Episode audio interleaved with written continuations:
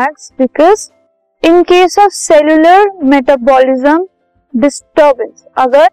Cellular metabolism मतलब cell के metabolism में अगर कुछ डिस्टर्बेंस आ जाती है, उसके काम करने में फंक्शनिंग में फंक्शनिंग में कुछ डिस्टर्बेंस अगर आ जाती है सेल में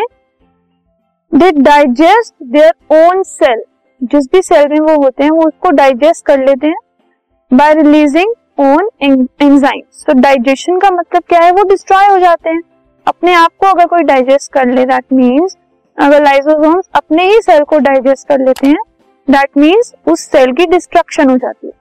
सो so, इस वजह से उनको सुसाइड बैक कहा जाता है क्योंकि वो अपने आप ही अपने आप को डिस्ट्रॉय कर लेते हैं। अगर कोई भी डिस्ट्रैक्शन होती है डिस्टर्बेंस होती है सेल के metabolism